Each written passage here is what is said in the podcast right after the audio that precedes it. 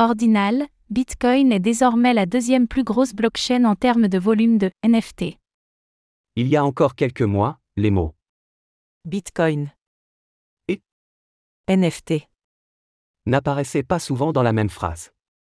Mais depuis l'apparition du protocole ordinal, qui permet de créer des équivalents de tokens non fongibles spécifiques à Bitcoin, les choses ont changé. Au point que Bitcoin est désormais le second plus gros réseau sur lequel viennent se créer des inscriptions de ce type. Retour sur un succès phénoménal, mais controversé.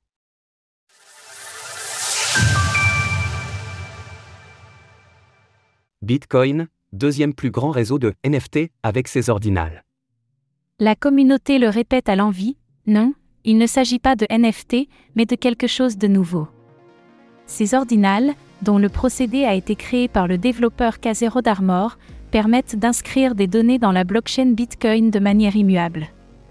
La révolution a été considérable, l'équivalent des NFT chez Bitcoin s'arrache, au même titre que les noms moins controversés BRC20, considérés comme l'équivalent des ERC20. Force est de constater que malgré le nombre réduit d'utilisateurs faisant usage de ces ordinales, ceux-ci ont trouvé un public, au point de faire grimper en flèche les frais sur la blockchain Bitcoin. Et si l'on compare cela aux blockchains proposant des NFT, on voit que le réseau a pris une ampleur considérable dans ce secteur particulier de l'écosystème. Sur les 30 derniers jours, on a en effet vu plus de 168 millions de dollars de ventes d'ordinal sur Bitcoin, ce qui place le réseau second derrière Ethereum, dont les ventes de NFT dépassent les 395 millions de dollars. Cela correspond à une augmentation du volume de vente de près de plus 400%, que l'on peut comparer à la baisse du volume chez Ethereum, moins 26%. Un succès controversé. Mais cela n'est pas la seule chose que l'on peut comparer. On le voit, même si les montants sont élevés, le nombre d'acheteurs et de vendeurs n'est pas au même stade.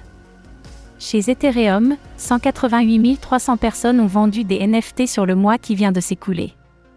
Contre 5 800 vendeurs d'inscriptions ordinales chez Bitcoin.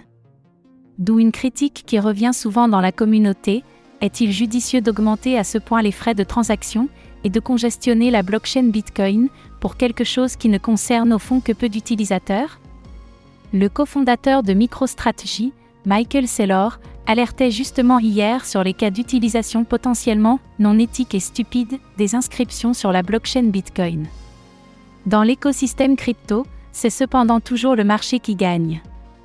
Si les investisseurs et utilisateurs potentiels continuent à voir l'intérêt des inscriptions ordinales, celles-ci pourraient devenir un secteur d'avenir. Et ainsi poursuivre la révolution enclenchée sur la blockchain Bitcoin. Source CryptoSlam Retrouvez toutes les actualités crypto sur le site cryptost.fr.